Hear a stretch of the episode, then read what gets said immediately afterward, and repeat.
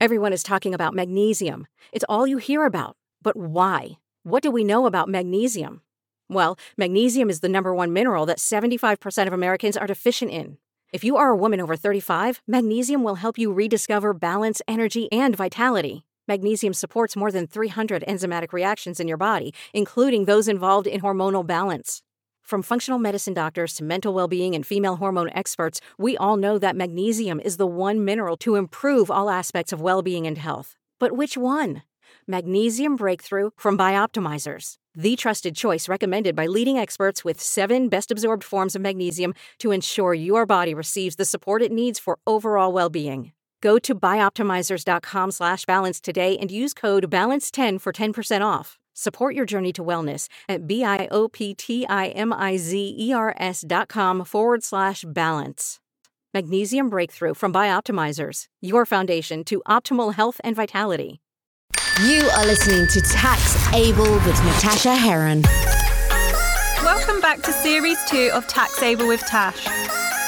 During this season, I would take you on a deep dive into 12 different industries.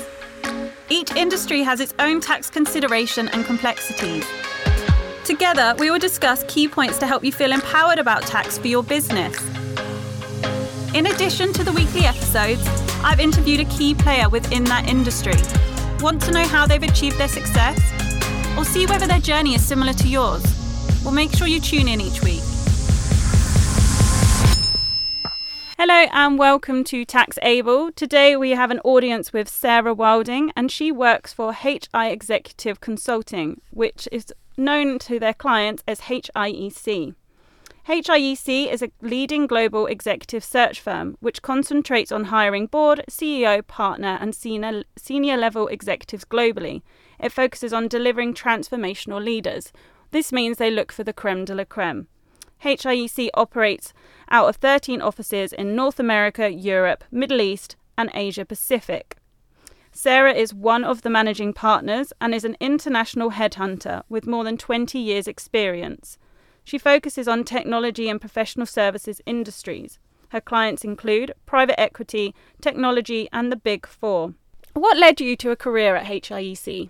Um, do you know uh, people? Um, we, I think I joined.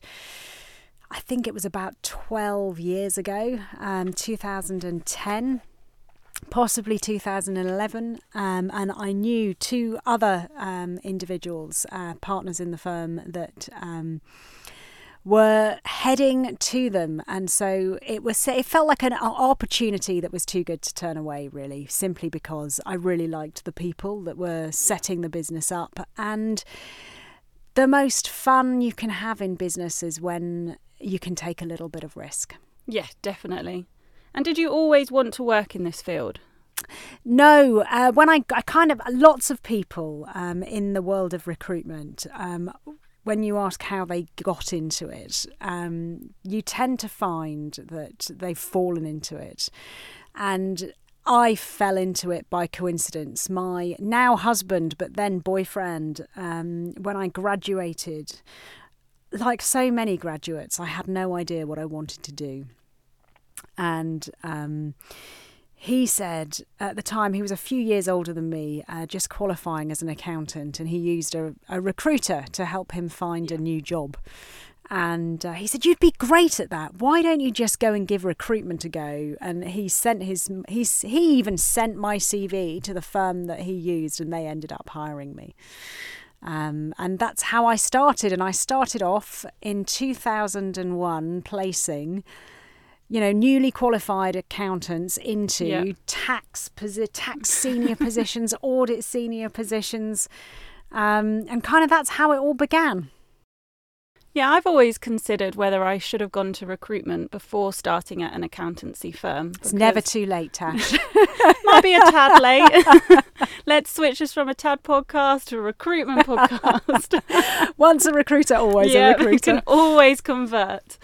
Um, but I, yeah, I always considered it. So it's interesting that you started recruiting in accounting and tax, and you've sort of stayed in that field because you now recruit for the big four, but the the top level of the big four. So how did you start from the senior level to the the top of the businesses? Um, do you know? I mean, most of the work, uh, and we don't really do any um, recruitment within audit and tax anymore. So I moved over to the management consulting side Yeah. of um, that business uh, probably in about 2005. Um, and almost all of the work that we've um, that I've I've done since then has very much been in the technology and consulting space Yeah. and I, I kind of got very lucky. Um, a young partner who I suspect I shall remain, who shall remain nameless, um, gave me my first ever partner search back in 2005. Um, which was actually to help build out EY's consulting capability at the time. Um, and I mean, they remain a client today. We still work with them around the globe at partner level. Um, and it kind of spun out from there.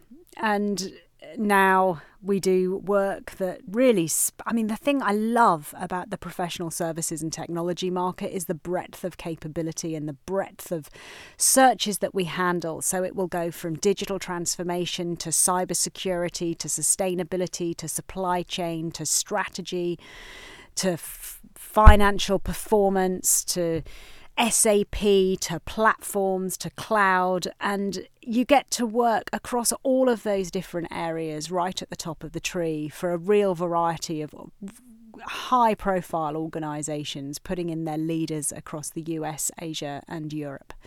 And, you know, Keeps it interesting. keeps it really interesting. And, you know, I get to meet the creme de la creme of the business world. I mean, what a luxurious position to be in. I spend my days interviewing really fascinating people.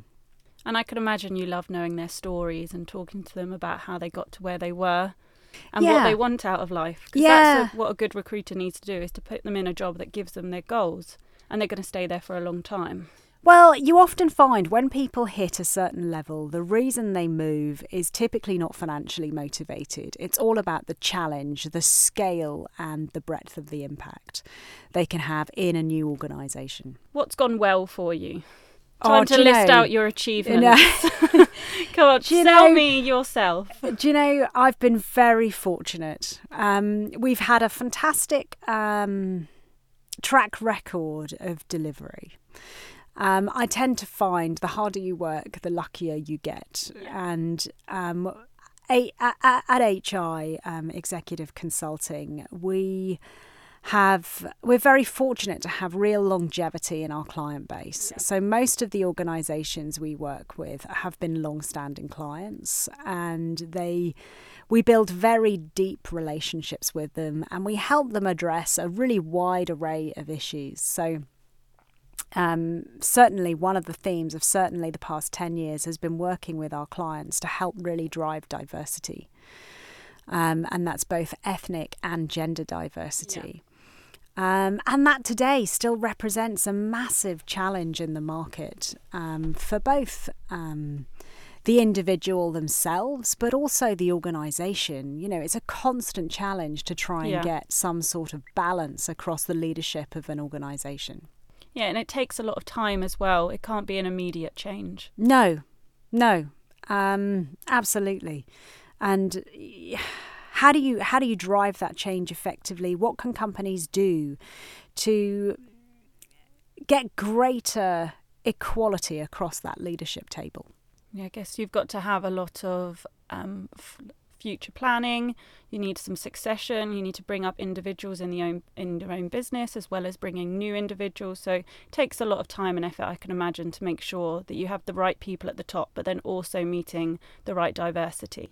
It does, but you know, equally, um, when you're using a firm like ours to drive executive search, you know, it's because there is a specific need in a business um, for um, a certain set of expertise, and there are definitely things that headhunters can do that will help organisations turn the dial around some of that, uh, some of the diversity agenda. So it is absolutely, you know, making sure you contact the females on your long list before you contact the men, because the men are more likely to respond to the call of a headhunter than oh, women. really? Absolutely. That's interesting. Um, I mean, it takes uh, almost 45 days longer from our research to recruit a female than it does a man. I wonder why that is. Do you reckon it's their reluctance to move or confidence in their own ability? No, I. Th- from the senior women I've engaged with, and this is a, a generalization rather than a specific, you know, this isn't a specific example, but there are definite themes. I tend to find that when um, men seem to have a bit more time or prioritize returning the call of a headhunter more than a woman does. And I think some of the contributing factors to that are because it doesn't matter how successful or how senior you are in what yeah. you do. Uh, typically, you tend to find that the running of a household, and if certainly if a woman um, has kids, they will be organising either the childcare, the clubs, the yeah. all of the extracurricular activities or the things that are around a family that that makes that family's life tick. Yeah. Tends to fall on the female. Yeah, as the primary caregiver. Yeah, and when uh, us women, we're not terribly good at pushing back and saying you need to sort X, yeah. Y, Z. If you want it done right, you just do it yourself. Yes, yes, yeah. Um, uh, yeah. That's the control, uh, the control freak nature. Sometimes I, I think, think, we all are yeah. a secret control freak. Yeah, but that definitely impacts. Um, it definitely impacts.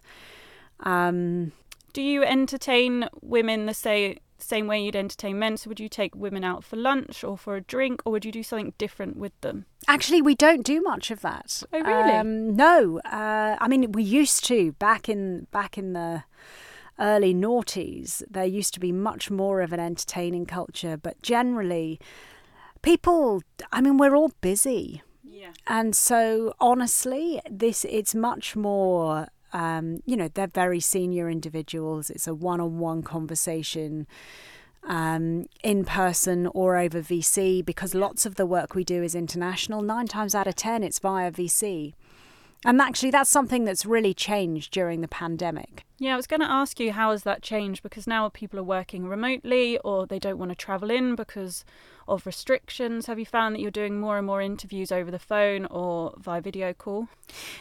We always used to do a reasonable amount um, via VC because of the international nature of the work. But certainly, I would have the view that the way the, the pandemic has accelerated, you've almost seen 20 years of cultural shift in the workplace yeah. in the space of two years. And, you know, I, for one, am traveling far, far less yeah. than I was pre pandemic. My clients are traveling far, far less. Realise you were. don't have to travel in person, you can do the same amount of work and get the same connection with a video call. Obviously, you need to then back up those meetings with in person every now and then. Yes. And I think I certainly feel that's an easier solution when you've got established relationships. Yeah. You know, it's slightly different when you're talking about new relationships, I yeah. think. You know, um, everyone wants to put a face to a name in person because you can judge a lot more about a situation and someone when you're sat opposite them to them when you're sat on a quick phone call. Well, I find that anyway. Yeah, I guess uh, some of us have been spending 20 years judging situations I'll via you know phone call and VC, and you, you know, you you get to know people. I mean, the processes that most of our um, candidates go through will often be six, you know, anywhere between three to nine months, depending on the client oh, wow. so and the scale. You know, they're not moves people make quickly, and so you have a long time to build up that trust and that relationship. Did that take you a little while to get used to from when you first started recruiting, and it was probably a shorter lead time to yes, secure a, a candidate, to now it takes maybe the best part of a year? Um, all depending on the client. Um, all depending on the client. Um, you know, typically our time to shortlist is six weeks. Um, from the start of a search to when we're presenting oh, wow. the client with candidates. And then, depending on the process they need to go through uh, to recruit people in at MD, partner, you know, onto the board of a private equity backed business, that process can be super quick. It can be done within another six weeks or it can last nine, 12 months, depending on uh, where they're going and, and the remit and what they're looking yeah. to do. So, one's journey to the top is never easy. Have you experienced any difficulties along the way? Oh, I think, do you know, um, resilience. I, I think if I was, it's really important to learn from the mistakes you make. Yeah.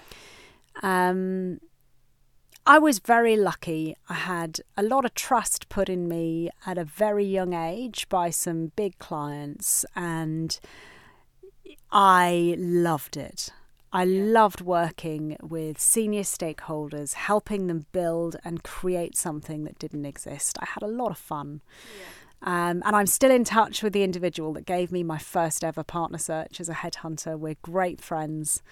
And uh, I will always be really grateful to that first cohort cohort of partners that really trusted me and the company I worked for to deliver for them.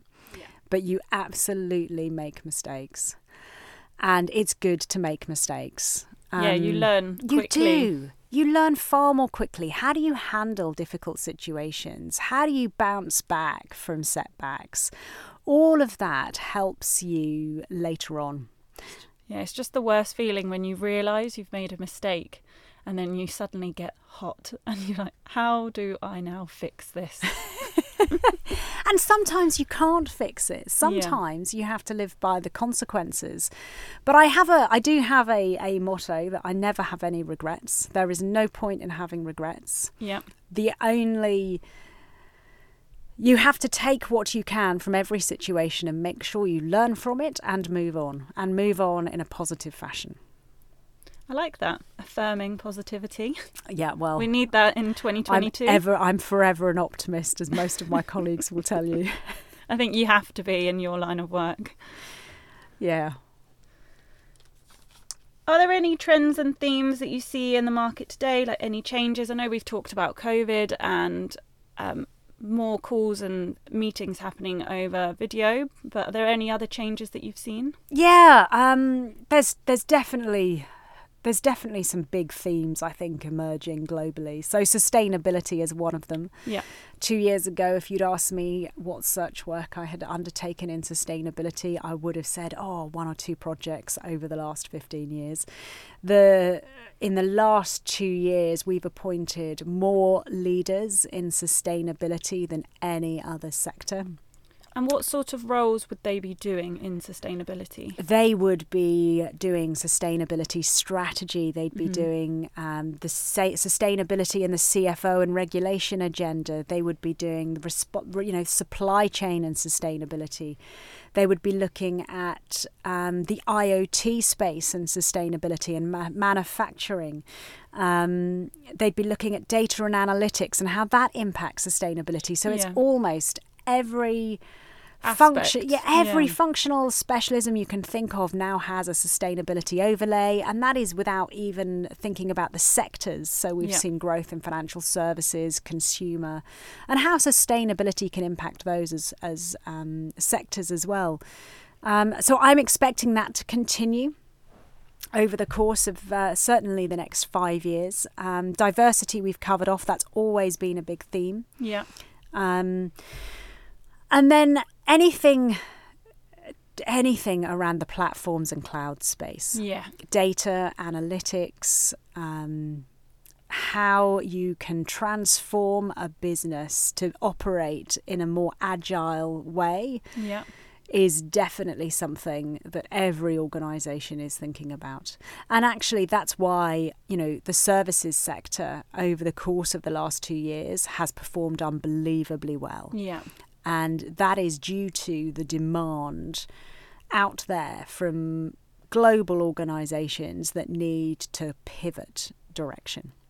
Yeah, I feel that some industries have come into the 21st century. So, look at we're doing a tax podcast at the moment for a firm which has, well, my employer, which has historically been a little bit slow on the uptake with technology and making change, but now we're doing something completely out of their comfort zone. So, I think there's a lot of companies which are now using technology and trying different ideas, which they may have been not scared, but maybe not as open to trying a few years ago. Mm. Mm. Yeah, absolutely. So I will ask this question to any of my male guests as well. But how do you find juggling family life and a career, especially since lockdown, as you would have spent a lot more time at home with your family? Um, do you know? I I think you know my husband has a full time job. I have a full time job. Uh, we have one seven year old, so it's totally manageable, and we're very fortunate because we do also have a nanny. Yeah. Um, in the pandemic, you know, it wasn't possible for our nanny to come to work, and we juggled it through being a team. And I think for me, that is kind of the number one. That's why it works. You know, I'm very fortunate in that my husband doesn't have to travel internationally. And Yeah. so pre pandemic, I would be away at least two or three times a month for two or three nights a week. And he was able to juggle that um, with his career. And we have our work diaries. We run our life through our work diaries. Do you have a um, joint both- diary? no, we literally just invite each other to any evening appointments Yeah. to make sure that they know that the other That's one. a good idea. So my my secretary knows to always include my husband on any evening Mm-hmm. appointments, so he knows he has to be home by seven p.m. because that's when we have no additional support for Toby. Yeah. Um, so we juggle it, and do you know what? You know, You got into the routine. you do. You just find a new way of operating. And now, without the travel, you know, you can see that you can still work very effectively by half, at least, you know, I'm doing a fraction of the travel I would have done Yeah. pre pandemic. But I less tiring as well. yeah, it is. Although, having done the same commute in and out of London for 20 years, it's amazing that post pandemic, I um, I do struggle with that Yeah. commute now, even though it's only two or three days a week. Yeah, you get used to the extra lie-ins and only having a short walk to your office space. Oh, I don't know what a, I don't know what a lie-in is, Tash. I'm up at half five in the morning. Not had one for over seven years, have you? I used to commute two hours each way to the office, and then I moved to London during the pandemic, and now I even struggle to do a twenty-minute commute. Yeah, it's It- amazing how crazy. it? how new habits form. I think it takes three weeks to form a habit. Apparently, I've tried every day to get up at six o'clock, and every day it's snooze, and it's snoozing constantly for an an hour. I I thought I'd have four hours extra in my day every day, but somehow they just get eaten up. I'll uh, I might join you on some runs at some point. I'm still not there yet. well, you know, it gets me out of bed in the morning. So, would you have any advice for your younger self? Don't worry so much. That's an easy one to say, but It to put into practice is I almost know impossible. it is almost impossible. I am a worrier. Yeah. I um it almost doesn't matter uh, what the situation is. I will find something in a situation to worry about. Um, and so I think I would just say enjoy the ride. Yeah. It will all be all right in the end. And as long as you stay true to yourself and do the right thing, in my experience, that's the right answer. Yeah, it may take a little bit longer to get to where you want to go, but Yeah. you have to have a bit of faith and keep going. Yeah, resilience deter Hmm. you can't underestimate how important resilience and determination is. Um I have I love my job. I have a And you have to love what you do. If I you're doing it so majority of your life, five days a week we're at work, two week, two days a week we're off. In Yeah. our free time, you have to love what you do. You do. And you know, when those disasters happen that at the time feel like disasters, they're not. You will recover, you will take something from it, and it'll make you a better. Per, better, certainly made me a better Character headhunter. building is what is parents always tell you when something bad happens. Yeah. And I'm thinking, my character's built enough. Yeah, I don't really need to do any, I don't need any more lessons, but you always do. You're always changing and you're always learning. Absolutely.